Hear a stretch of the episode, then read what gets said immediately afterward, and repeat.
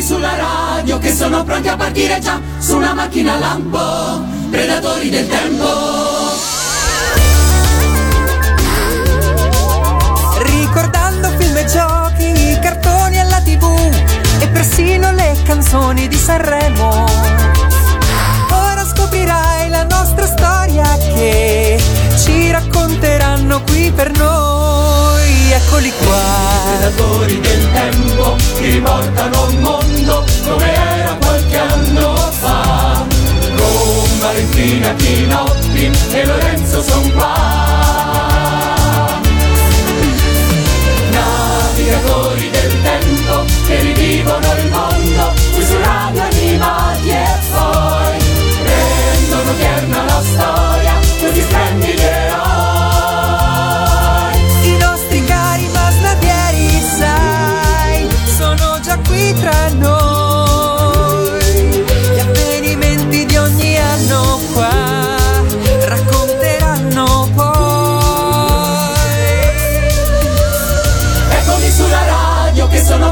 partire già su una macchina lampo, predatori del tempo.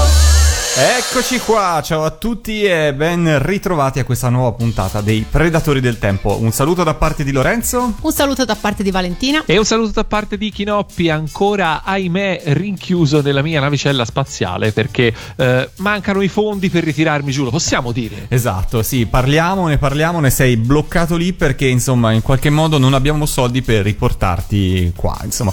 Almeno, però devo dire, perlomeno ogni tanto mi arrivano delle razioni di cibo e di acqua, per cui tutto sommato mi lamento il giusto, anche perché qui fa eh, decisamente più caldino che giù, per cui... Caldino. Un, Caldino. un saluto a Filippo. Così. Un saluto al nostro amico Filippo. Allora, allora, allora, siamo ancora nel 1990, giusto? Siamo ancora nel, a parlare di quello che è successo un bel po' di anni fa, nel Ah, sì? lontano 1990. Esatto.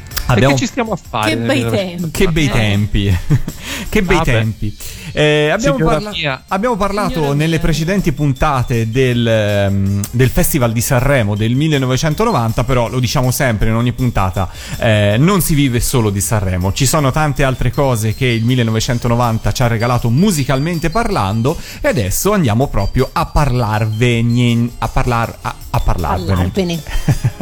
Valentina, Allora, intanto mi devo scusare con gli ascoltatori perché in realtà la parte musicale del panorama musicale del 1990 sarà un po' più stringato. no. Esa- e- ma però vi, vi spiego perché.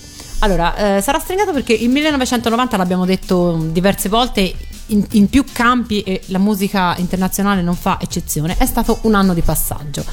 È un anno in cui si, si chiudono dei capitoli piuttosto che aprirne dei nuovi. Sarà il- il- gli anni della svolta, insomma, saranno dal 91, dal 91 in poi. Quindi il 1990 è un anno in cui si, si chiudono dei capitoli e si seminano invece nuovi, nuovi talenti. Fanno il loro esordio nel 1990 dei personaggi che eh, appunto eh, al loro apparire sulla scena musicale destarono curiosità sicuramente eh, rimasero impressionarono favorevolmente ma ancora non era non si poteva intuire quanto sarebbe stato grande il loro successo e quanta poi quanto di sé, di sé avrebbero lasciato nella, nella musica degli anni, negli anni 90 quindi io vado con la mia piccola carrellata Beh, sai volta. cosa stavo pensando? Eh. Forse mi immagino che per un artista arrivare a produrre un disco, una canzone nuova e avere davanti appunto il, il 1990 creava anche un po' di ansia perché uno diceva magari faccio una roba che suona vecchio. esatto E magari faccio una roba che ancora non so da che parte andrà la musica.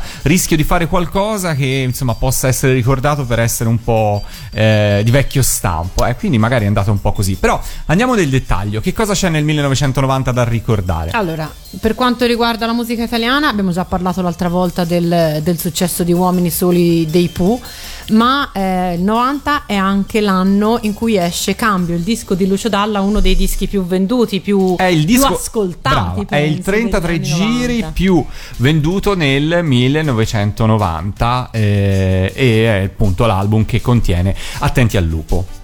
Quindi Sicu- vabbè, Lucio Dalla sicuramente si conferma, non, non doveva, non doveva spiegare niente a nessuno. No, è vero, però diciamo che fu un ritorno a, a un successo, come dire, ehm, planetario, una popolarità incredibile, insomma, eh, tutti conoscevano e tutti cantavano attenti al lupo e per quanto insomma comunque gli anni 80 avessero regalato a Lucio Dalla dei successi, da, dalla Morandi allo stesso album Cambio, eh, comunque il successo di Attenti al lupo e la popolarità che insomma ne, ne- ne derivò fu eh, grandissima. Ecco, per esempio, secondo me quella era già una canzone anni 90. Sì, col senno di poi, sì, cioè, indubbiamente. Quella era già una canzone Indubbiamente, anni, sì. anni 90. È l'anno in cui esordiscono anche Marco Masini e Francesco Baccini, due carriere abbastanza diverse perché Masini incontrerà veramente il, il grande successo. Io, io sono stata, quando ero giovane appunto, al- ai concerti appunto, che faceva Marco Masini, una volta sono stata, e aveva appunto il, il- Palazzetto dello Sport pieno, strapieno in ogni angolo. Diciamo, era l'esordiente Era di quel l'esordi- periodo, un esatto. po' come insomma i giorni nostri, andare a vedere. eh, ora non so, non voglio lanciarmi in parallelismi, però insomma, eh, oggi magari ecco i The Journalist che fanno i sold out ovunque piacciono molto ai giovani. eh, Ora lo- loro vengono da uno scenario indie, hanno già Esatto. fatto musica, però insomma, Eh. ecco, era, era veramente molto Era popolare. veramente il fenomeno Del de- momento, del la- momento, la novità del chiunque- momento. Esatto. E si posizionerà, sarà il quarto album più venduto del 1990, quindi insomma per un esordiente, anche se poi appunto abbiamo già raccontato nel, parlando di Sanremo di quell'anno che proprio esordiente in realtà non era, comunque aveva fatto una bella gavetta alle spalle, però insomma comunque un ottimo risultato. E eh, invece Francesco Baccini veniva dalla, dalla scena cantautoriale genovese, quindi aveva una tradizione diversa alle spalle e però non ha mai avuto il...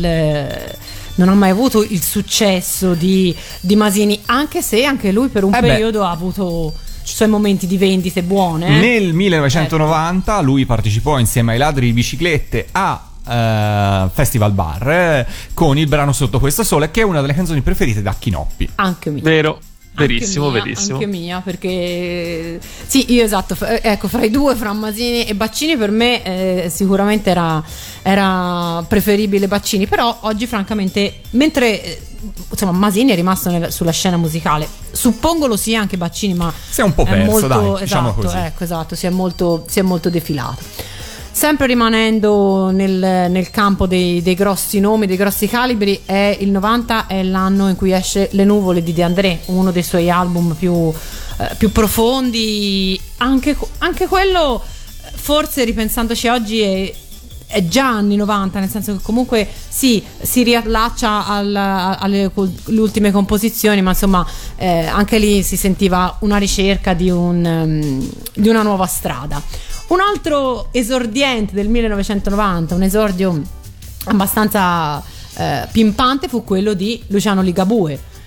Ligabue presentava un, un rock vecchio stile, strizzava l'occhio a Springsteen, secondo qualcuno, secondo alcuni an- anche troppo. Però ecco, io non Beh, credo sì, che... all'inizio sì, Ecco, all'inizio sì. esatto, nel 1990 Cioè, non saprei Poi dire... c'è da, dire, c'è da dire che lui strizzava l'occhio a Springsteen, ma Springsteen non è che gli rispondesse più Sì, di tanto. no, eh. infatti, chiaro, ma quello Ecco, lo ignorava bellamente. lo ignorava bellamente, però ecco, nel 90 era molto, almeno secondo me, difficile intuire il successo poi che avrebbe eh, raggiunto Ligabue negli anni, gli anni successivi. Era un, un rocker, un onesto, eh, appunto, un, un- un onesto rocker che faceva un tipo di musica orecchiabile, ma insomma, ce n'era ancora da...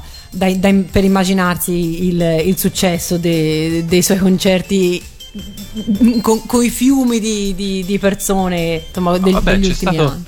C'è stato un breve periodo in cui Ligabue sembrava genuino, cioè se- sembrava che facesse davvero eh, le cose con genuinità, poi è durato abbastanza poco. Sì, probabilmente hai ragione. Io il Liga, quel Ligabue lì, francamente, non, non mi dispiaceva. Sarà. No, no, i primi, Eh, i primi due dischi. esatto. Poi lasciamo perdere perché sennò ci attiriamo un sacco di Attenzione, attenzione, pericoloso. Mentre invece all'epoca eh, mi piacevano tantissimo i Litfiba che escono con Eh. Il Diablo, che è il mio disco, di loro, il loro disco mio preferito. Ah, Generalmente quando si parla di Elite FIBA, eh, la, la frase che ne segue è Eh già, però già da Il Diablo erano No, commerciali. invece- A me piacciono i Litfiba fino a Il Diablo. In genere viene detto Esatto, questo. più o meno anch'io. Però il diavolo Lo includi piace. tu? Sì, certo. No, a me piacciono tantissimo i Litfiba anche degli anni 90. Per Sì, an- anche a me, diciamo, però che per me il diavlo rimane il loro, il loro lavoro più, più, interessante. compiuto, più interessante, insomma, in cui eh, musica, sonorità costruivano delle, delle atmosfere insomma, che mi piacevano veramente, veramente molto. I veri appassionati, anzi scusa, i veri appassionati dei Litfiba ti dicono no, fan. l'album migliore dei Litfiba è 17 Re. Vero? Vabbè. Verissimo, Fine- lo dicono. fi- in no, ed è finisce lì. No, è un bellissimo Sì, sì, album sì. 17 Re, però secondo, No. secondo me insomma c'è stato anche altro. Bene, andiamo avanti. Io devo dire sui Vai. Litfiba che secondo me ah, sono andati bene, anche molto bene fino a Terremoto. Terremoto è secondo me il disco quello che è un po' eh, per più che, più che il Diablo, Terremoto è un po' lo scavallamento. Però del Dia- eh, Terremoto c'ha un sacco di singoli eccezionali, secondo me. Poi da spirito sono spariti anche singoli belli. Secondo me. Oh, no, dai, va bene. Allora, io Però- i singoli ancora fino a spirito li posso salvare. No, Spirito era già, secondo me, avevano già scavallato. eh, per non parlare, beh, Mondi Sommersi non si può ascoltare. Eh, però devo dire che Il Diablo aveva un paio di pezzi eh, molto belli, tra cui. Fata Morgana. eh, no, pers- no eh, Fata Morgana è Terremoto. Ah, scusami, terremoto, scusami. Eh, no, Il Diablo c'è un pezzo che poi sarà una eh, colonna sonora di un'estate di molti anni dopo per me, ovvero Proibito. Era un pezzo che si prestava moltissimo ad essere cantato in macchina. Ok. Andiamo avanti, Vale. Continuiamo con gli esordi, con gli esordienti. Vi dice qualcosa il nome Sinead O'Connor? Certo Eh, che sì. A voi sì, ma mi chiedo agli ascoltatori più giovani questo nome Eh, se dica no. ancora qualcosa. Ecco, nel 1990 eh, fa il suo esordio e fu un esordio abbastanza, diciamo, controverso. Eh, Sinead O'Connor, che era Tra l'altro credo, scusami, che, che il suo singolo fosse tipo il disco più venduto in assoluto a livello mondiale nel Eh, 1990 Probabilmente Potrebbe sì, essere, sì. o qualcosa sì. del genere. Probabilmente sì. In Italia si posizionò all'ottavo posto fra i 45 giri più venduti e raggiunse comunque la prima posizione. Fu un grossissimo successo. Esatto. E allora, intanto vi ho detto una cosa. Eh, Sinead O'Connor, per chi la ricorda all'epoca, era una, era una cantautrice irlandese. Fu in qualche modo trainata dal successo mondiale che avevano avuto gli U2 nel, nel decennio precedente, per cui un, un po' l'attenzione alla musica irlandese si era, si era risvegliata e quindi si cercava facilmente insomma venivano veniva proposti al pubblico dei, eh, degli artisti che in qualche modo potessero essere legati anche se in realtà Sinead O'Connor con gli U2 ha veramente poco a che eh, spartire. Per chi non se la ricordasse eh, Sinead O'Connor era caratterizzata dal fatto di presentarsi al pubblico completamente rapata a zero. E all'epoca e non era. all'epoca non era così banale. Cioè anzi non era così comune soprattutto. Oltretutto pare le, le- le leggende che circolavano all'epoca eh, sembra appunto che lei non eh, che questa cosa i, i produttori non l'avessero, non l'avessero calcolata né tantomeno concordata con lei. Lei si presentò così ehm, in occasione della presentazione del, del singolo senza avvertire eh, i, i i produttori volevano anche eh, rescindere il contratto ma poi in realtà la canzone piacque così tanto e uno dei motivi probabilmente anche del successo di Sinead O'Connor fu proprio questo suo look che, che non la faceva passare inosservata. Quindi Sinead O'Connor esordisce nel 1990 purtroppo non so se siete d'accordo non mi sembra che abbia mantenuto quelle promesse musicali insomma che faceva, che faceva intendere nel, nel 1990 è sempre rimasta Ce la siamo un po' persa. Eh, sì, esatto ce la siamo, un po' persa. ce la siamo un po' persa Io direi di fare una pausa musicale, però, visto che stiamo parlando appunto di musica, iniziamo anche a ascoltarla un po' di musica. E la pausa musicale la farei con un, un pezzo del 1990 che mette d'accordo eh, cinema e, e musica.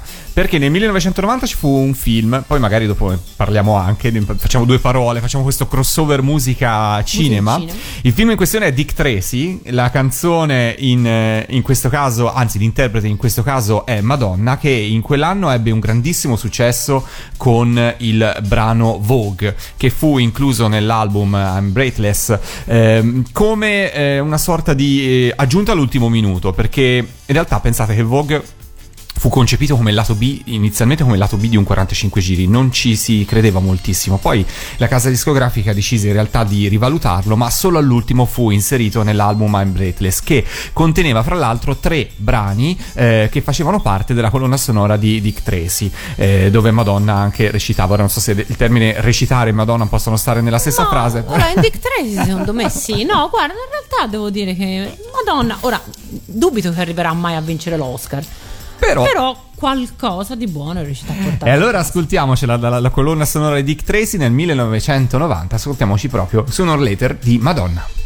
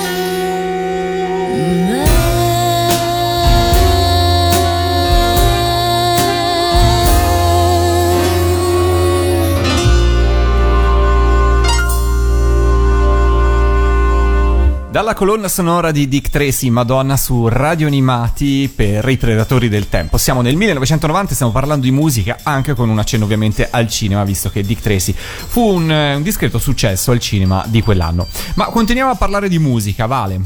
Continuiamo a parlare di, di musica. Eh, si diceva appunto che il 90 è l'anno in cui arrivano dei nomi che poi diventeranno importanti, ma anche l'anno in cui qualcosa, qualche capitolo si chiude.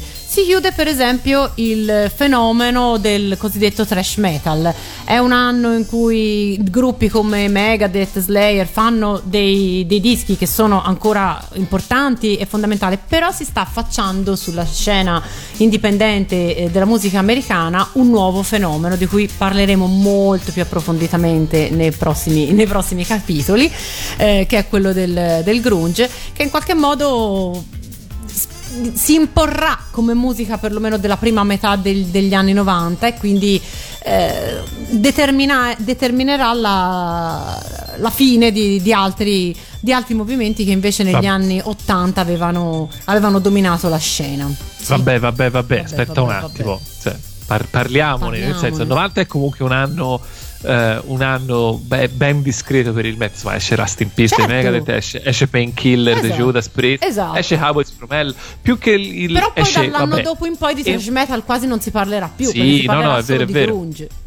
esce, esce Empire dei Queen's Strike che eh, non è- rientra nel trash nel- o niente di che però è tanta roba Eh, no più che altro eh, diciamo che inizia a farsi strada una sorta di, ehm, di, di scena più crossover.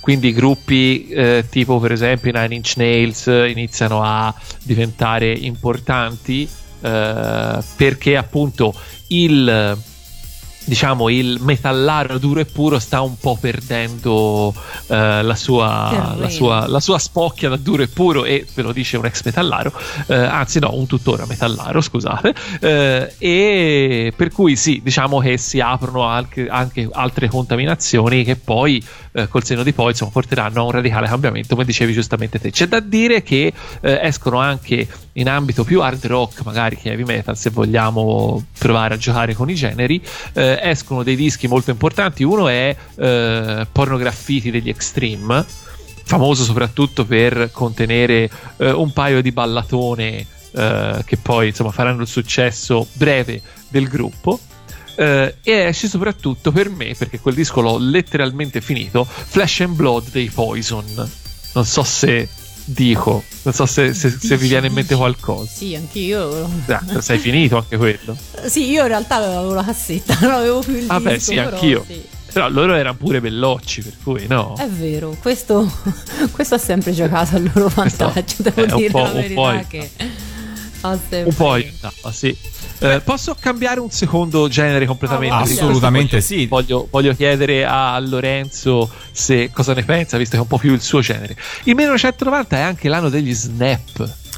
È, gli è l'anno degli snap, sì, è l'anno degli snap, diciamo ancora non rivoluzionari, cioè la rivoluzione vera e propria degli snap arriverà eh, un po' più avanti con eh, a Dance che caratterizzerà, Ah, 92. caratterizzerà esatto la dance degli anni 90, cioè quella che poi tutti ricorderemo come la dance degli anni 90.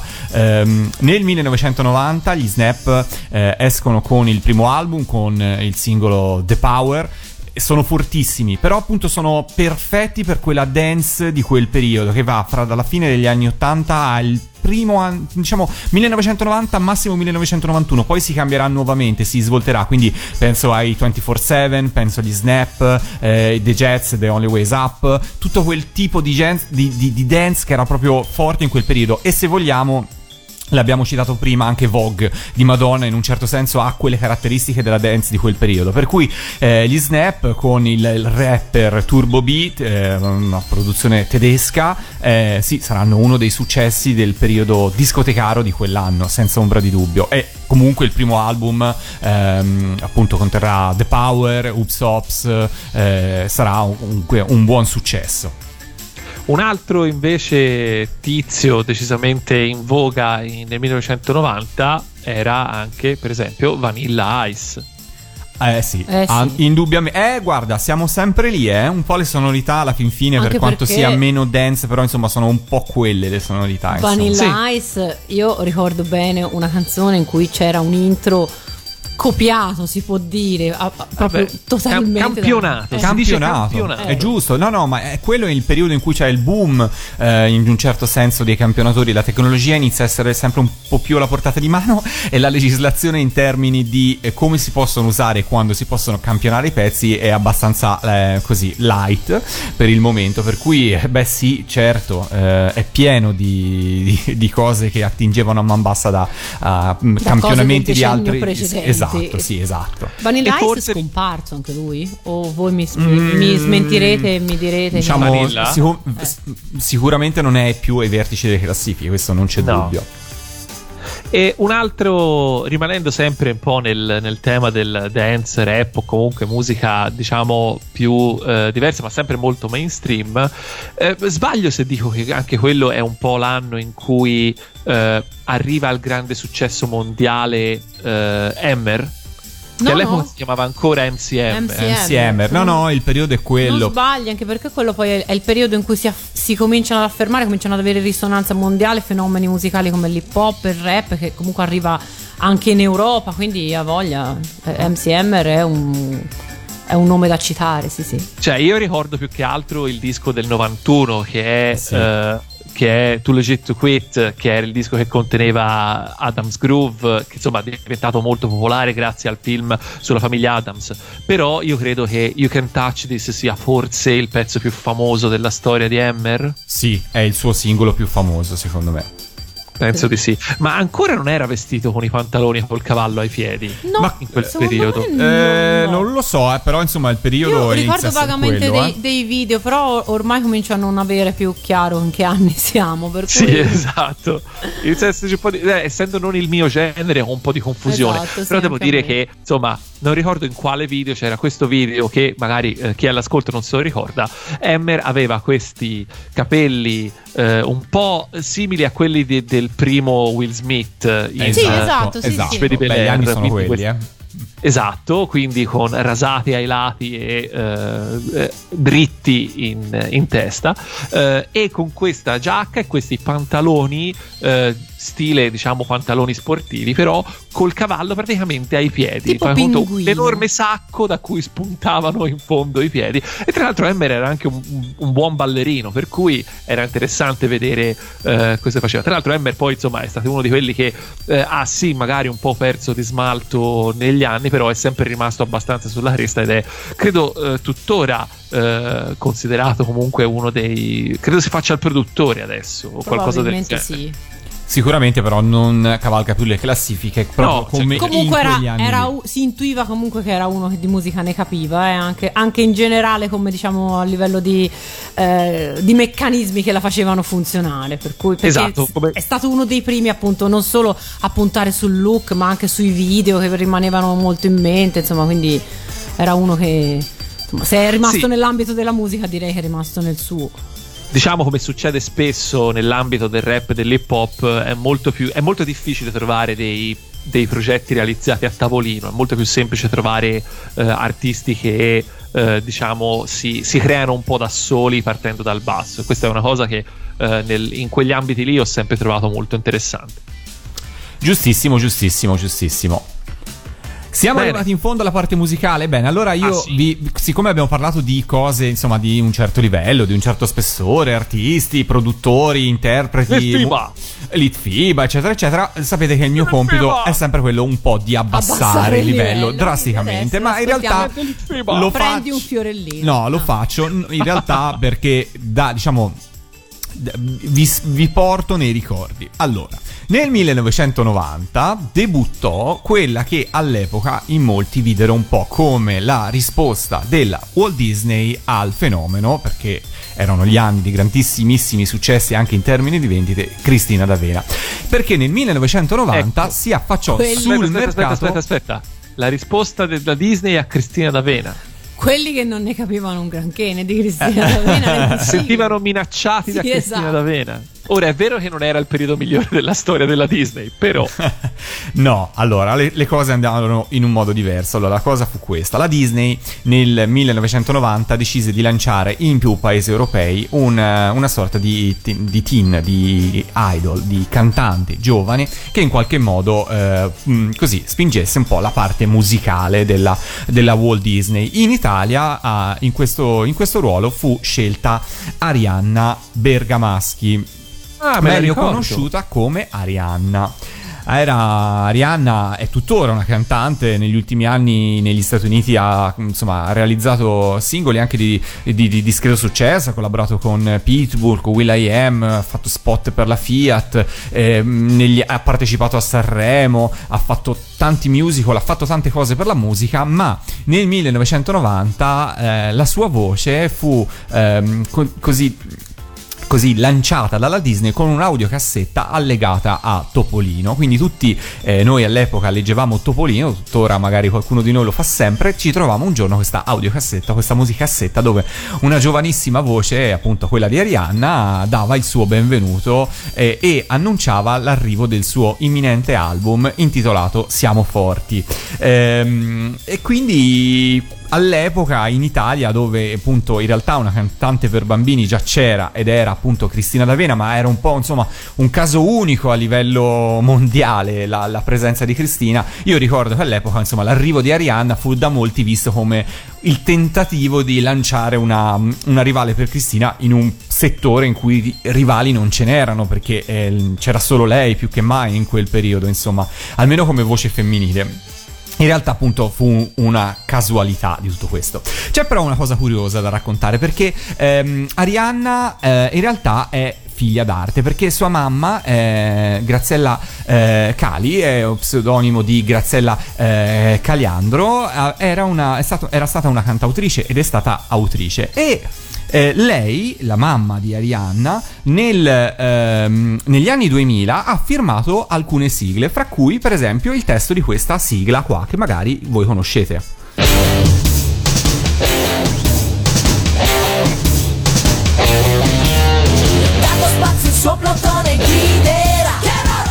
Ok, è la sigla di Keroro. Mm, firmata ovviamente insieme a Giorgio Vanni e Max Longhi. Ma E- noi non ascoltiamo Keroro. Che noi non ascoltiamo Keroro perché sarebbe un balzo Non ti piace un- Keroro, Un, balzo Vale? tempo- Io lo adoro. sarebbe un, be- un balzo temporale troppo grosso, grande, però insomma sappiate che quando trovate fra gli autori Nuvola è lo pseudonimo della mamma di Arianna Bergamaschi, per cui insomma è la- come dire, no? il, il cerchio si chiude in qualche modo.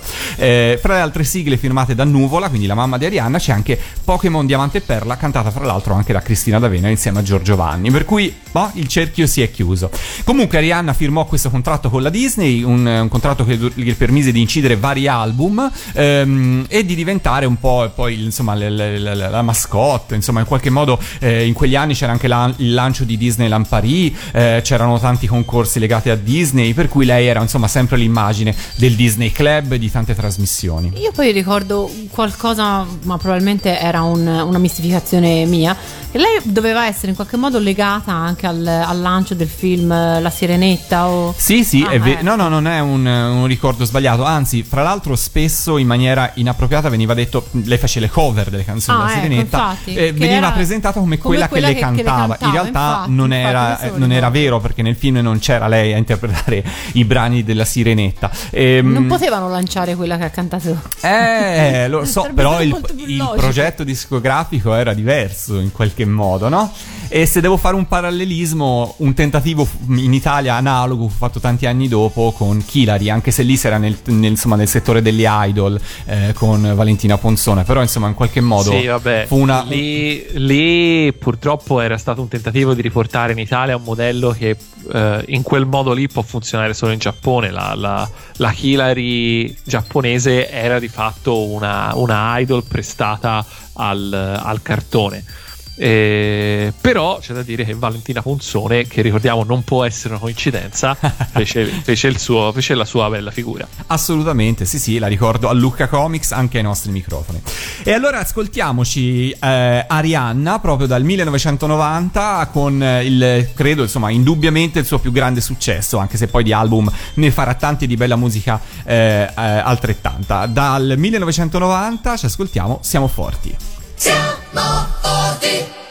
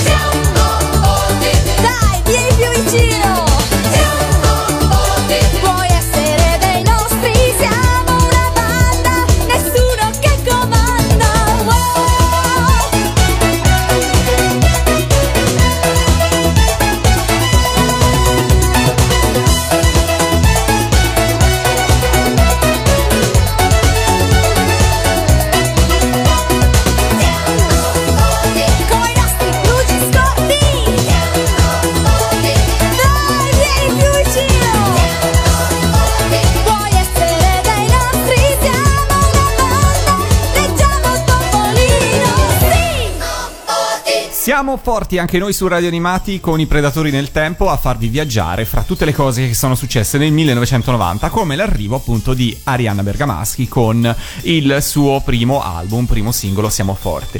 Allora, passiamo a tutt'altro argomento, Mm, oppure magari no, perché nel senso in qualche modo poi a un certo punto torneremo a parlare anche di musica, perché il 1990 ovviamente non può che essere ricordato anche per l'anno dei mondiali di calcio. Parliamo anche un po' di sport, quindi. Allora, prima di tutto un ricordo di voi, di te Valentina e di te Chinoppi sui mondiali di calcio del 1990. Che cosa ricordate? Un'immagine. Un'immagine, eh, beh, oddio, io ne avrei tante di immagini. La prima, proprio la prima che mi è venuta in mente è quell'orribile mascotte che avevano Ciao. scelto. Oddio.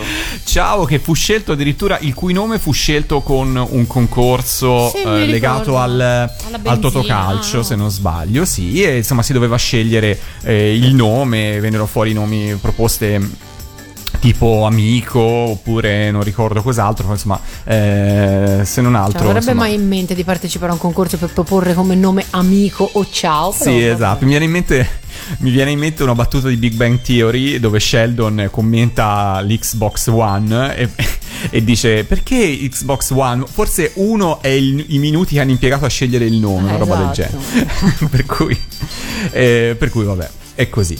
Eh, e per te, Kinoppi, invece un ricordo di Italia 90? Oh, allora, credo sia innanzitutto il primo mondiale che ho seguito, perché ricordo bene, cioè ho dei ricordi anche di Messico 86, però eh, Italia 90 è stato il primo in assoluto. Ricordo benissimo i miei parenti eh, venuti dall'estero in Italia per eh, seguire il mondiale tutti insieme, tutta la famiglia, e ricordo perfettamente che la semifinale in cui l'Italia perse contro eh, l'Argentina, eh, gol di Caniggia di testa, eh, fu l'unica partita che non vedemmo tutti insieme. E quindi poi ovviamente la colpa ricadde su eh, scaramanticamente sul fatto che la pro- al prossimo mondiale dobbiamo, non dobbiamo mai separarci. Ok.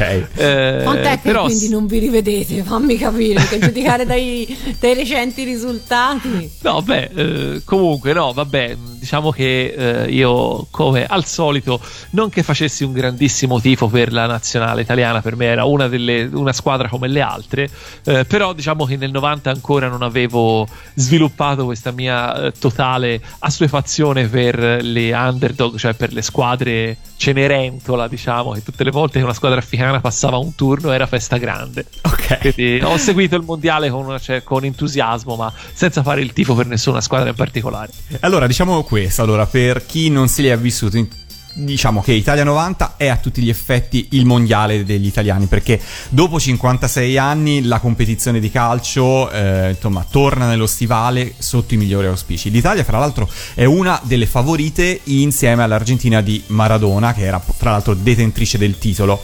Eh, e c'è un gran subbuglio in Italia, potete immaginarvi quanto, insomma, questo evento lo è sempre, però devo dire che secondo me nel 90, forse ero piccolo, però insomma tutto fu, eh, secondo me, es- esplicitamente estremamente amplificato. Furono costruiti ad hoc degli stadi, il San Nicola di Bari e delle Alpi di Torino, eh, e furono diciamo, fatti degli ammodernamenti per quanto riguarda i più famosi Olimpico di Roma e il Meazza a Milano, nonché l'Artemio Franchi qua a Firenze. Il mondiale fu vinto dalla Germania dell'Ovest, allenata dal leggendario Beckenbauer, vittoriosa in finale per l'1-0 sull'Argentina. I sudamericani avevano dal canto loro eliminato l'Italia, appunto come ha detto prima Chinoppi, proprio ai rigori. Ehm, A causa di una mancata riunione familiare, scoppia- scopriamo adesso. scoppiata, quindi esatto, Sì. insomma, le Attenzione, cause. è importante questa cosa. Assolutamente. perché- Sì, Fra sì, le sì, curiosità possiamo dire che è stato l'ultimo mondiale della Germania dell'Ovest, il muro di Berlino cadeva l'anno precedente, ma l'unificazione della Germania avvenne il primo luglio del 1990 proprio a mondiali in corso. E la nazionale tedesca quel giorno batteva 1-0 la Cecoslovacchia ehm, e accedeva così alla semifinale. Eh, quando infatti l'8 luglio la Germania fu incoronata campione del mondo a Roma, la stampa mondiale accennò a un segno del destino, insomma c'era in qualche modo questa, eh, questa, questa situazione di mh, rinascita in qualche modo eh, della, della Germania. Fu anche l'ultimo mondiale dell'Unione Sovietica che conclusero ingloriosamente all'ultimo posto del girone B dietro Camerun, Romania e Argentina. E ultima partecipazione anche per la Cecoslovacchia che si eh, appunto eh, nel 93 scisse in Repubblica Ceca e in Slovacchia e l'ultimo per la Jugoslavia che cadrà nel 1992. Eroe italiano di quel mondiale fu eh, Totò Schillaci, palermitano, affamato di gol, che vinse il titolo di capocannoniere con 6 reti, miglior giocatore del mondiale, pallone d'oro Adidas e scarpa d'oro Adidas, arrivando al secondo posto nella classifica pallone d'oro FIFA, dietro al campione eh, del mondo Matthaus. Tra l'altro Schillaci, è bene ricordarlo, non partiva titolare in quel mondiale. È vero, è vero. Io, fra l'altro, ricordo questi occhi spiritati di Schillaci. queste- Eh beh, tutti lo ricordano. Tutti. Cioè, Penso che diciamo tutti che se se l'Italia avesse vinto quel mondiale, gli occhi spiritati di Schillaci sarebbero rim- rimasti immortali, così come la corsa di Tardelli in finale dell'82. Eh, purtroppo l'Italia non ce la fece, però insomma sì, ci lasciò un ricordo eccezionale di, di Schillaci che, eh, eh, che si prese davvero tutte le copertine in quel mondiale. Fra l'altro lui racconta nella sua biografia quanto lui all'epoca gufasse contro i suoi compagni di squadra ba- Bia- eh, Baggio e Vialli ehm, eh, appunto affinché il mister, in quel caso Vicini, lo buttasse in campo. Con le reti ad Austria e Cecoslovacchia si conquista il posto che poi porterà ad essere il giocatore più apprezzato di tutta la, la competizione. Tra altri aneddoti invece di quel, di quel mondiale, sempre raccontato poi a posteriori, c'è quello di Maradona che eh, raccontò di ehm, avvelenò Branco con una formula che sembrava un integratore ma che in realtà era composta da un lassativo e un sonnifero. Quindi il brasiliano appunto poveretto. Il nome dello sport. bevve esatto in nome della sportività. Bevve appunto ehm, invitato da Maradona questo miscuglio. Si sentì male in campo nell'intervallo ma poi riuscì comunque a completare la gara con l'aiuto dei medici fra il primo e il secondo tempo. Eh, quindi durante la gara eh, Bra- Branco cercò di parlare con l'arbitro e spiegare eh, che eh, secondo lui era successo qualcosa. Nessuno li credette. E poi anni dopo eh, la confessione di Maradona per quanto riguarda invece la parte gossip, Gianluca Vialli, attaccante della Sampdoria, alla terza gara si era in panchina con eh, un presunto guaio mu- muscolare. La scelta era discussa e si collocava in un periodo insomma, di costanti ballottaggi tra mh, Baggio e Totò Schillaci. Pare che oltre al presunto guaio muscolare ci fosse, l- insomma, fra le ragioni che eh, tenevano Vialli ehm, in panchina ci fosse che avesse passato una notte precedente particolarmente movimentata con Alba Parietti. Quindi insomma, saranno stati a ballare, Ah, a chiacchierare, a bere qualcosa. insomma. Ammirare l'alba. Esatto. A giocare alla, play- alla PlayStation. A giocare Ah, alla già, non c'era PlayStation. Ancora. Insomma, Vicini negò che eh, la scelta di tenerlo in panchina fosse motivata da questa notte di divertimento sognata con Alba, ma in realtà i giornali scandalistici in quel periodo non parlavano, eh, non parlavano di altro. Fra le cose invece da eh, dimenticare, sicuramente ricordiamo appunto Ciao, la mascotte eh, Ah. di, di- di quel- di quell'anno. Fra le cose che invece da ricordare c'è sicuramente To Be Number One, o meglio ancora, eh, come la ricordiamo tutti noi, Un'estate italiana, che era la canzone ufficiale dei mondiali di calcio di quegli anni, interpretata da Gianna Nannini e Edoardo Bennato. E noi ce l'ascoltiamo e dopo raccontiamo un po' qualcosa su questa canzone qua.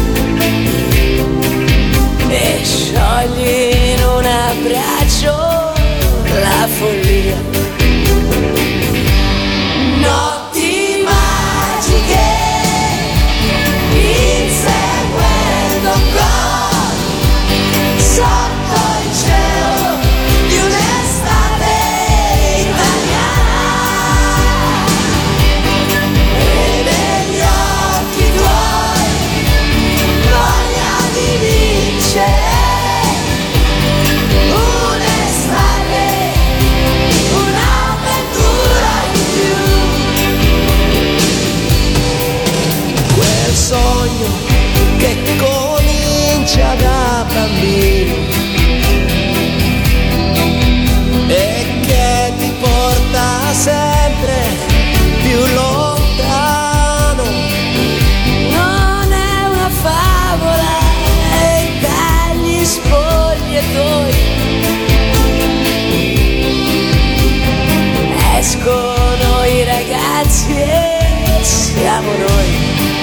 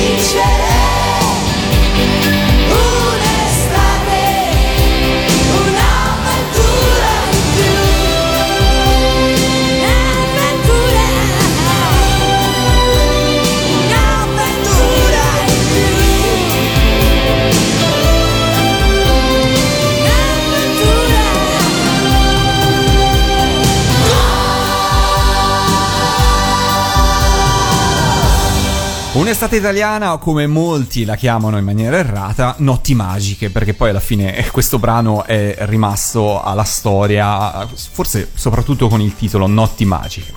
Allora, un po' di storia su questo brano. Intanto una domanda per Valentina Chinoppi, come sempre, vi piace? Certo. Chinoppi?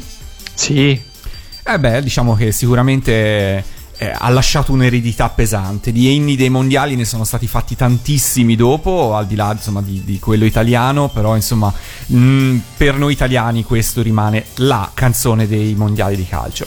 Un po' di storia di questo brano. Il brano intanto è firmato dal grande Giorgio Moroder. Eh, è un grande ehm, della musica italiana, anche se ha lavorato diciamo soprattutto all'estero, però è, insomma è- viene eh, riconosciuto negli Stati Uniti come il papà, insomma in fondo anche della disco music, Donna Summer in primi, per, per cui insomma è stato veramente un grande grande compositore anche di colonne sonore, il quale decise appunto nel 1989 di affidare, di comporre la musica e di affidare il testo all'americano Tom Whitlock, con cui aveva collaborato per il famoso brano Take My Breath Away della colonna sonora di Top Gun, quindi ricordiamolo anche per questo. Nasce così To Be Number One, eseguito da un gruppo, fantomatico gruppo Giorgio Moroder Project, ovvero un gruppo nato Gli per amici di l'occasione. Giorgio Moroder. Gli amici di Giorgio Moroder, il piccolo coro di Giorgio Moroder, se fossimo nelle sigle, eh, Esatto. il mondo delle sigle effettivamente avrebbero avuto un nome del genere. I piccoli cantori di Giorgio Moroder, i 4 più 4, vabbè mi fermo. Il testo originale. Ok, mi fermo. Il testo, le mele di Giorgio Moro. Il testo originale inglese non convince affatto Giorgione, che decide di realizzare una versione italiana, affidandola così a Gianna Nannini e Edoardo Bennato. Indubbiamente fra i cantanti italiani più forti in quel periodo e ben conosciuti all'estero. Insomma, Gianna Nannini arriva dai gloriosi anni 80, da Bello Impossibile, maschi ehm, ehm, Profumo eh, e eh, Edoardo Bennato già nell'otti- nell'89, eh, senza andare tanto indietro nel tempo, era reduce dal successo di Viva la mamma. Questa scelta non piacque molto a Whitlock, che da quel momento non tornò più a collaborare con il padre dell'Esco Music, quindi in qualche modo cessò una collaborazione che durava da tanti anni. Il testo della versione italiana è indubbiamente più elaborato di quello inglese e credo che a tutt'oggi resti evocativo non solo mh, di quell'estate del 1990, ma di tutte le edizioni dei mondiali di calcio. Insomma, in qualche modo un'estate italiana è un testo che descrive tutt'oggi un po' quelle che sono le emozioni, eh, il clima, anche meteorologico in qualche modo, eh, che accompagnano generalmente i mondiali di calcio.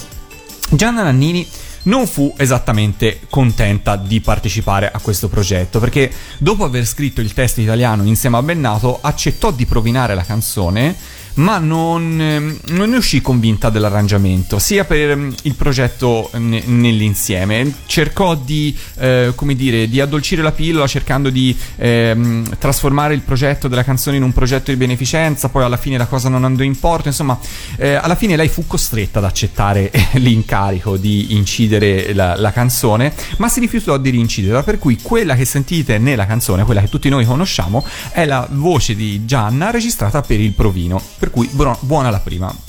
La Nannini per anni si rifiuterà di eseguire il brano dal vivo nei suoi concerti e tornerà a farlo solamente nel 2006 per la vittoria dell'Italia ai mondiali di calcio in Germania. Per cui Ma farà com'è che c'è questa, questa cosa succede sempre? Di, ah, si, si rif- fanno qualcosa e si rifiutano Fanno poi qual- di cantare. Fanno qualcosa, vendono miliardi di dischi, ma Eh, chissà, chissà. Beh, quando magari non si ha il controllo completo artistico, si, ha- si hanno delle divergenze. In genere, quando c'è da mettere insieme tanti personaggi e tante personalità e tante. Anche, mh, come dire, magari anche a pari livello di, di bravura, però è difficile far stare tutti insieme. E così in qualche modo fu. Fra le curiosità che possiamo dire eh, di un'estate italiana, fu il 45 giri più venduto di quell'anno e possiamo dire fu l'ultimo 45 giri italiano inteso come supporto fisico disco in vinile a 7 pollici ad avere una simile tiratura e un simile successo. Sarà di contro uno dei primi CD singoli di stampa italiana e io lo posso dire con certezza perché lo acquistai all'epoca, fu il primo singolo in cui io lessi la parola karaoke e mi chiesi che cavolo vuol dire karaoke? Perché nel 1990 vi posso garantire che in Italia nessuno aveva la più pallida idea di che cosa fosse il karaoke. Arriverà Fiorello anni dopo a spiegarcelo, però nel 1990 nessuno aveva idea di che cosa fosse il karaoke. E questa è la storia di un'estate italiana. e del karaoke. E del karaoke, no, del karaoke no. Io la direi preistoria del karaoke. la preistoria del karaoke. Io direi a questo punto facciamo una brevissima passaggio musicale perché in qualche modo c'è un brano che tutti noi nel 1990 abbiamo ascoltato per la prima volta ed era questo qua.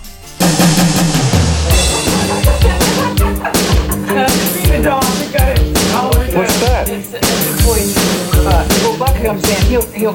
Oh. Before you know. E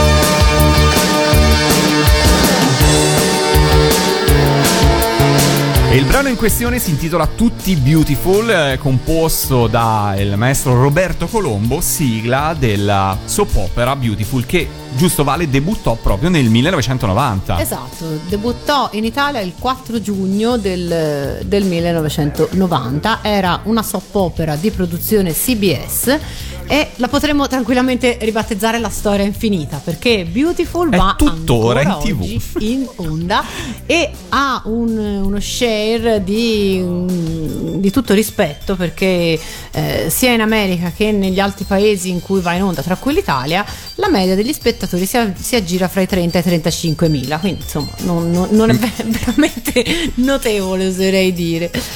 Eh, Beautiful, chi è che non ha visto non- anche soltanto per sbaglio una puntata di Beautiful mandato in onda in America per sostituire quando si ama durante una pausa estiva? Quando si ama, penso non se lo ricordi più Sì, nessuno. sì, ma aveva voglia. Sì. Trisha era in Quando si ama? Boh, vabbè. non lo so. Ricordarlo è un conto. non lo so. per No, ma perché una- Ma Valentina no, ha fatto tipo. è- Valentina ha detto, eh, quando si ama, faceva tipo quella, lo ricordo solo io. No, sì, non l'ho mai visto. Ah, ok. Vabbè. No, ricordo questo. Mi ricordo questo. que- Questo nome. Sì, insomma, que- questo titolo, ma in realtà non l'ho mai visto. Mentre invece ho visto Beautiful, lo Ma confesso. Trisha era, era l'orsacchiotto? No, Ah, quella era quella Misha. Ah, ok. E hai visto Beautiful che andò in onda in Italia su Rai 2 Esatto, andò in onda su Rai 2. Eh, ovviamente non c'è tempo per raccontare la storia, insomma, per chi Ma non come no? mai. Io vo- volevo fare un 6-7 puntate in cui 7000 riassumevi la- puntate. Vabbè, comunque, fondamentalmente si tratta di. All'inizio si tratta di due, due famiglie. La famiglia Forrester, che è fatta di. sono imprenditori di moda, stilisti, insomma, di quelli che piacciono alla gente che piace. E eh, sono, hanno il- un patriarca con i suoi figli, sono tutti belli, sempre pettinati, vestiti all'ultima moda che insomma è una moda americana per cui magari si poteva avere qualcosa da obiettare. E eh, il destino diciamo de- della famiglia Forrester si incrocia con quello della famiglia Logan che invece è una famiglia diciamo così più più popolana perché comunque sono la, la mamma single, eh, i quattro figli, mh, ovviamente si comincia i, i- personaggi si iniziano subito a frequentare, si innamorano, si passa da una situazione già di suo abbastanza, abbastanza poco probabile a altre che diventano sempre più incredibili, tra cui per esempio il fatto che lo stesso personaggio abbia contratto tipo sette matrimoni all'interno fam- dell'altra famiglia, insomma cose però ecco, non è la credibilità il, eh, lo scopo di- delle soap opere e in generale di, di Beautiful. È quella di raccontarti bene o male un- una, una storia. Forse non sarebbe sbagliata neanche definirla una favola perché insomma alla fine tutti questi ricconi con, eh, con le piscine gli chalet in montagna in cui rimangono regolarmente bloccati dalle tempeste di neve qualunque sia il momento dell'anno in cui ci vada puntate natalizie in cui appunto c'è sempre scenette veramente al limite del, del kitsch con queste scene d'amore davanti al caminetto poi ci fai caso e pensi ma sono in California quindi ti chiedi perché devo avere il caminetto acceso. Insomma è fondamentalmente Beautiful si guardava anche per commentarlo e anche per, per ridere. Offriva un, un notevole un notevole spunto diciamo di, di conversazione a- all'epoca. Allora, vediamo, io ricordo eh, Sally Spectra, che era Sì, la- esatto, l'antagonista. eh, ma avviene, comunque ci avviene dopo. Dopo, allora Caroline. che è la moglie di Ridge, una delle mogli di Ridge, Poi c'è eh, Brooke. che invece è, Che c'è tuttora, eh, che c'è credo, tuttora, no? credo, sì, che credo sia rimasta l'unica. eh. Poi c'era Ridge e il fratello biondo, si chiamava? Thorne. Thorne, ecco, esatto. Ba- basta, fine della mia conoscenza di ecco, Beautiful. no, eh. E poi appunto, ah ecco una cosa importante, ah, in Beautiful ci sono stati dei veri funerali, nel senso che quando i personaggi morivano, anzi o meglio, quando moriva l'attore, in alcuni, in alcuni casi veniva, eh, veniva fatto morire anche il personaggio e quindi si filmava il, il funerale in- ne- nella, nella puntata così che anche gli spettatori in qualche modo erano chiamati a esprimere il loro cordoglio sia per il personaggio che per l'attore. Che bel momento. Poi non, non- non contiamo tutti invece personaggi che muoiono, ma non muoiono, per cui risorgono sotto va- varie, varie forme. Cose per cui insomma ci sarebbe molto da. ci sarebbe veramente molto da, da discutere. Si tratta di 7000 puntate andate in onda in 31 anni di programmazione. Ci sono stati camei di personaggi famosi del cinema, della tv. Chissà se qualcuno le ha tutte registrate. E perché dovrebbero averlo fatto? no, non lo so, però. Quindi insomma fu un... ehm, in qualche modo comunque appunto è uno specchio dei tempi, eh, comunque Beautiful. Io credo che in questi 31 anni edulcorato, um, inverosimile, quello che volete, però ha raccontato qualcosa anche del, del- del mondo che del mondo che è cambiato. Appunto, personaggi che possono essere in qualche modo collegati a un certo tipo di, di atteggiamento, di, eh, di mentalità, insomma, alla fine insomma, si, appunto, si parla sempre di gente che si sposa, sem- divorzia, mm, figli che se ne vanno, persone che muoiono, insomma, è comunque un modo per, per raccontare una favola che rimane sempre, Beh, insomma, rimane sempre al passo. è un po' il, il- il trucco delle soap opera in qualche modo, Esatto. no? un ciclo che si, si ripete abbastanza. Io fra le soap opera però è di qualche anno prima, anzi forse in quel periodo lì andò proprio a conclusione, ricordo Capitol, Eh, Capitol lo ricordo che mi piaceva tantissimo perché aveva un po' questa vena di giallo anche Sì, esatto. nell'interno della trama, per cui insomma non lo seguivo io direttamente, seguivo la mia mamma, però Capitol era una più, cose era più potevo... sul genere di Dallas, diciamo. Sì, sì, esatto. è, è proprio, è proprio una soap opera, è proprio girata in- sempre con le stesse tre o quattro inquadrature, sempre con tre o quattro personaggi. Le- alla fine le storie poi sono sempre quelle, si, si rimescolano. Oggi è protagonista Brooke, domani è protagonista Caroline, domani è protagonista un'altra ancora, ma insomma, alla fine è proprio, vol- è, è proprio l'idea che questa storia può durare per sempre. Tant'è che di fatti dura per sempre. È dura per sempre, è tuttora, è tuttora lì. Bene, allora io farei un'altra pausa musicale, parlando sempre di televisione. Facciamo una pausa musicale con una trasmissione che nel 1990 invece si concluse, perché il 1990 fu il, eh, il 7 settembre del 1990 si concluse DJ Television, la mitica trasmissione eh, nata nei primi anni 80 nel giugno dell'83 per l'esattezza proprio su Canale 5 poi eh, spostata su Italia 1 dal 1984 arrivò a conclusione. Nell'ultima edizione c'erano fra i vari eh, presentatori eh, due volti che poi insomma tre nomi anzi che in qualche modo poi sono rimasti nel mondo dello spettacolo. Uno, forse quello meno ricordato o associabile in qualche modo a DJ Television Leonardo Pieraccioni e gli altri due erano Amadeus e Fiorello che poi arriverà al successo con karaoke e con eh, Viva Radio DJ e con quant'altro pochi anni dopo. E nel 1990 lui cantava la sigla di chiusura di eh, DJ on the Beach e quindi il 7 settembre del 1990 si concluse la trasmissione e la storia di DJ Television con questa sigla qua. Scout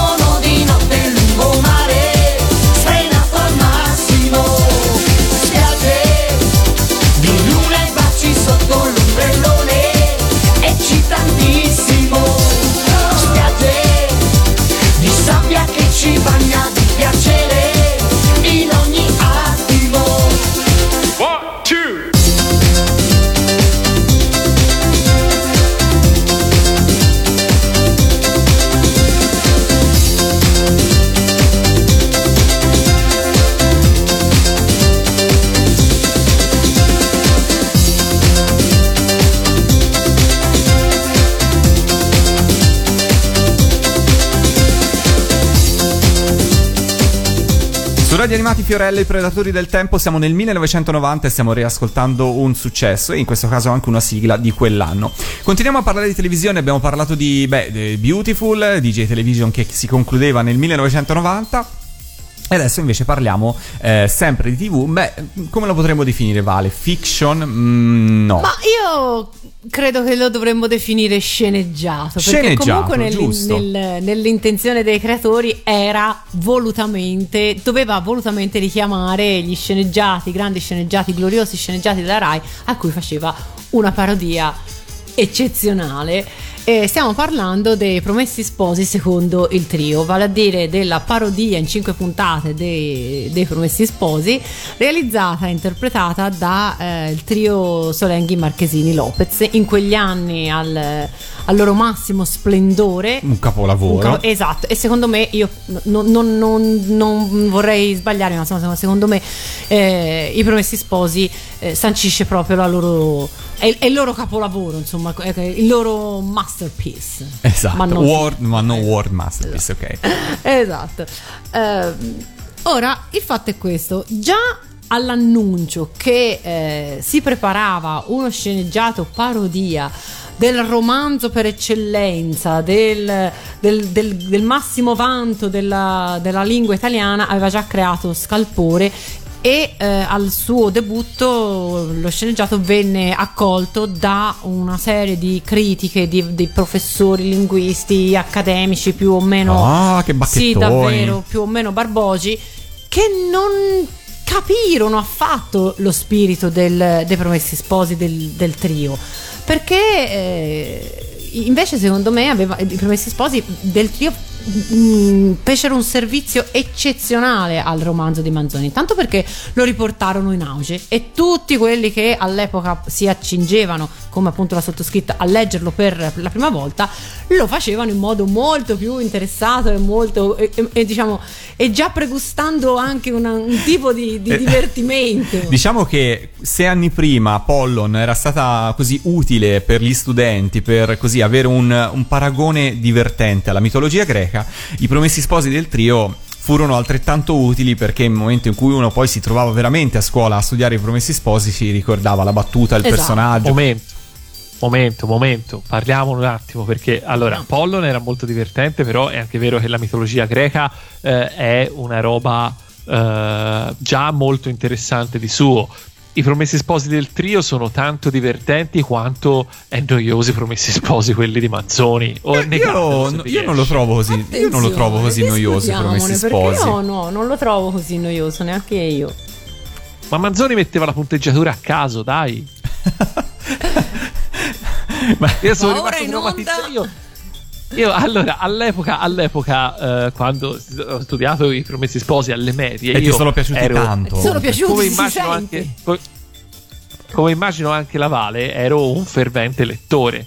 eh, Esatto. già alle medie e veramente dover leggermi i capitoli dei promessi sposi per me era veramente una tortura No, io invece devo dire non, l'ho- non l'ho trovato una tortura. Ora, non, non è mai, non, non è e non credo sarà mai il mio libro preferito su questo. Però non l'ho trovato. il romanzo con la R il maiuscola romanzo con la? R maiuscola era Capito? quello che lo. È, è così che comunque viene, viene presentato. E, e ma che il trio non, non è che toglie la R maiuscola, ma lo reinterpreta comunque secondo un, secondo un atteggiamento che io continuo a trovare molto, molto intelligente perché un classico, diceva Calvino, è un libro che non ha mai finito di dire quello che ha da dire, ma se eh, non si presenta in modo adeguato, le generazioni poi che, che seguono lo troveranno sempre più barbo- barboso, lo troveranno sem- sem- sempre meno accattivante. E in qualche modo invece il lavoro di parodia eh, dei, dei- di Solenghi, Marchesini e Lopez ne, ne mette in, in evidenza. Quelli che sicuramente poi sono anche i difetti che magari appunto ci poteva trovare lo, lo studente che magari lo, lo leggeva per la prima volta ma nello stesso tempo lo, lo rilegge con, con inventiva, con, eh, eh, con, un- con nuovi linguaggi, insomma ne fa, un, ne fa uno sceneggiato parodia che non ha niente secondo me da invidiare alle, alle versioni invece filologiche che tanto facevano eh, gridare, mandare in solluchero i- i- gli accademici che, che non capirono affatto il, il lavoro de- del trio. Voi ve lo ricordate? Sì, sì, io lo ricordo benissimo, Io- ricordo di averlo seguito proprio Esatto. eh, con, eh, anche con attesa perché appunto sapevo che sarebbe arrivato, per cui mi ricordo proprio di essermi piazzato alla TV Esatto, volutamente per vederlo sera. e credo di avere tuttora le videocassette registrate all'epoca, per cui insomma fu per me proprio un, una cosa che mh, seguì con molta attenzione. Quante battute, quante scene, quante gag sono Sì. diventate ormai pa- patrimonio, se non proprio de- Diciamo che fu- culturale, comunque di tutti quelli che l'hanno visto È all'epoca. vero, è vero. Diciamo che fu anche l'occasione per il trio in parte di riciclare alcune cose che Esatto. facevano parte dei loro cavalli di battaglia usati in altre situazioni, da Fantastico a Domenica In. Eh, penso ad esempio Vuoi bere qualche cosa Pedro che diventò appunto che fu riutilizzato, Bella Figuera, insomma ci furono varie cose eh, che riattingevano al, come dire, al patrimonio del trio. ehm, però era bello rivederli riadattati lì perché comunque a loro volta loro citavano Citavano anche se e stessi. ri- citavano eh. se stessi, ma citavano un po' quella che era anche la contemporaneità,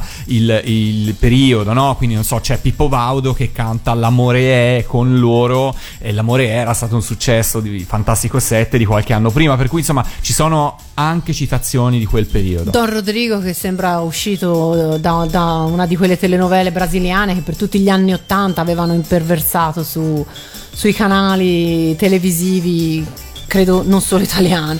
Quindi eh, secondo me appunto è un è continua, ecco, quello secondo me è uno di, quelle- di quei prodotti che non invecchiano. Io sono convinta che è riproposto e credo sia stato riproposto. È uscito fortunatamente in DVD, è una delle poche cose Rai che... esatto. Credo ci sia anche tutto su Rai Play. Può darsi, Eh, sì, esatto. sì, può darsi, può darsi, Quindi per cui... se non l'avete visto recuperate. Guardatevelo perché è estremamente divertente ed è una delle cose, secondo me, ehm, veramente da, da- da non perdere, da non perdere in modo assoluto.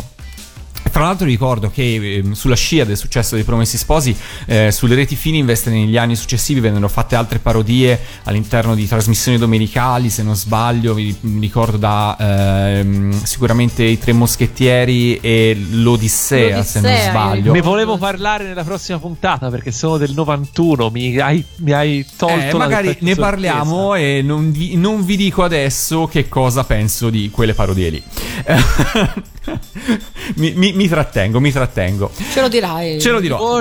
Ce lo dirò, ce lo dirò, ce lo dirò. Invece io direi di ascoltarci quella che era la sigla di chiusura del, eh, di ogni puntata dei Promessi Sposi, perché era la Sweet Lucy, eh, Lucy proprio interpretata da, eh, dal trio stesso. Ce l'ascoltiamo per ricordarci il mitico trio.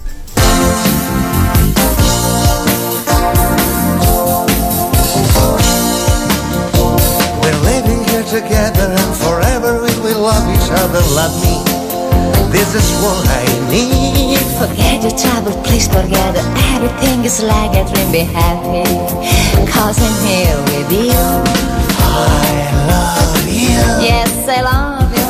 I want you. Yes, I want you. I need you. Yes, I need you. You make me feel forever in the moon.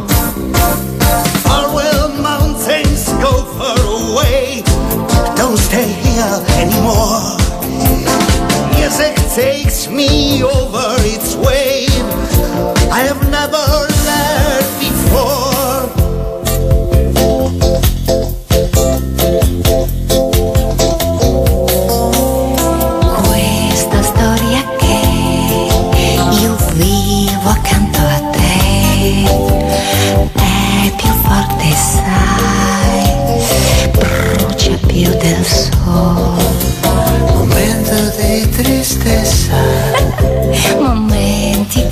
di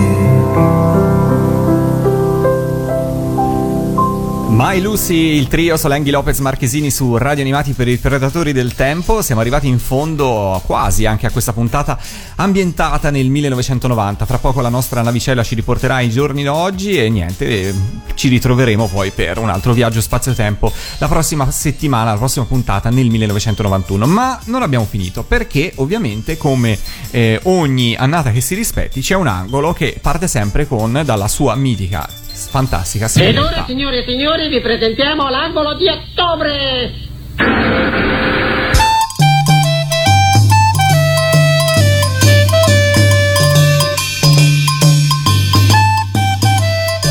E questo è l'angolo di ottobre, l'angolo di ottobre che insomma io alle volte starei qua solo a ascoltarci la musichina, come dice Chinoppi giustamente. Andiamo in onda per un'ora e mezza. Ma in realtà vogliamo parlarvi di quello che è successo per l'appunto proprio in ottobre nel 1990 perché eh, il primo ottobre del 1990 arriva sugli schermi italiani un personaggio o meglio un pupazzo ehm, stavolta non specificatamente indirizzato ai bambini come eravamo stati abituati da One, Four, Five, eh, tutti i personaggi del gruppo 80 degli anni 80, bensì eh, stavolta un po' più paladino degli adulti perché arriva, debuttò il, il- all'interno di Striscia la Notizia il primo ottobre del 1990 il Gabibbo.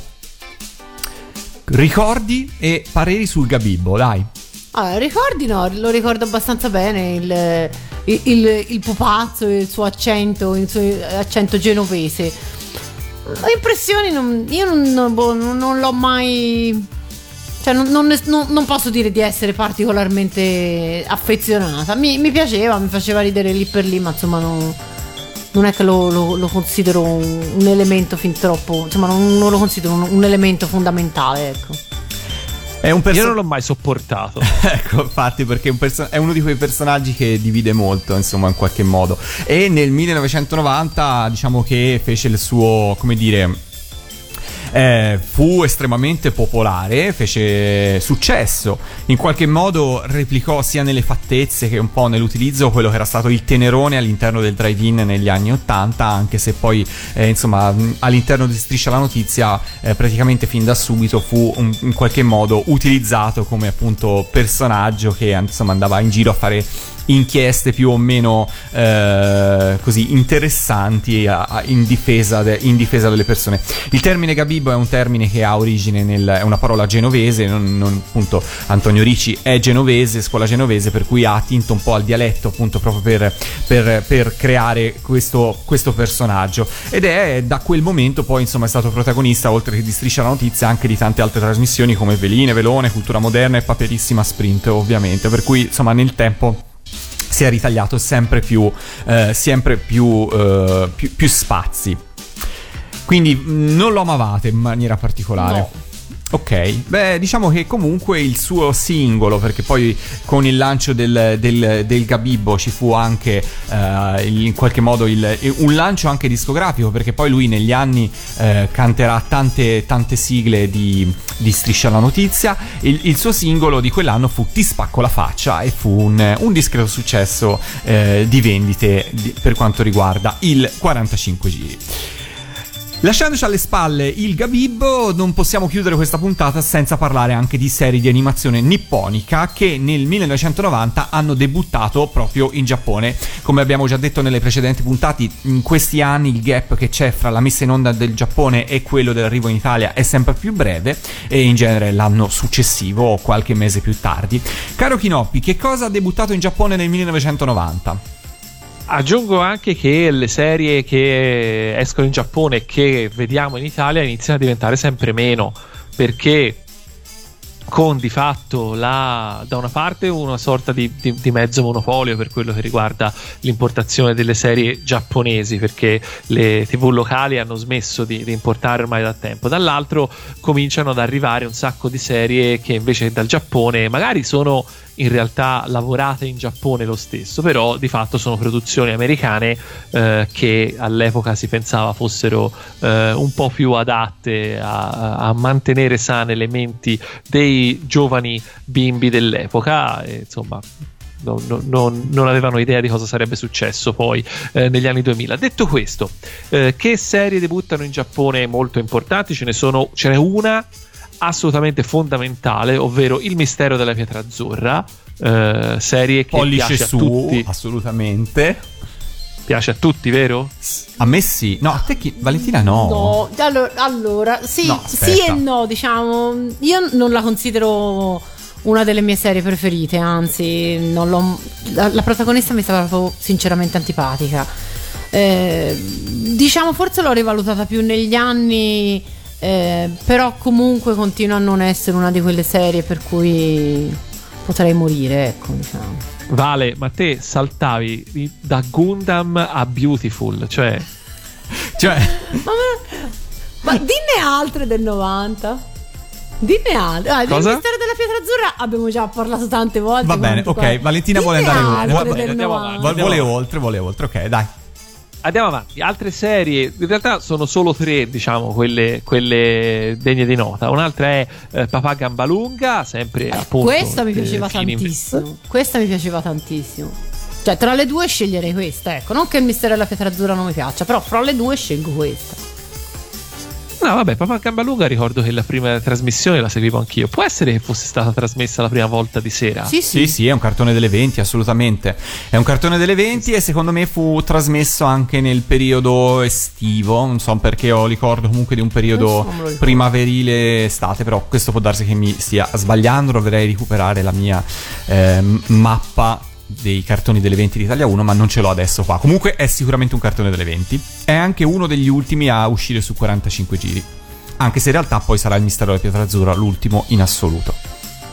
Eh, chiudiamo la- le serie con Robin Hood, che è una coproduzione, se non sbaglio. No, non sbagli, è una coproduzione con la Mondo TV, quindi italiana. Esatto, però comunque insomma una serie che anche quella mi piaciucchiava, devo carina, dire, sì. tutto sommato. Tutto sommato. Chiudiamo prima Seguita di poco.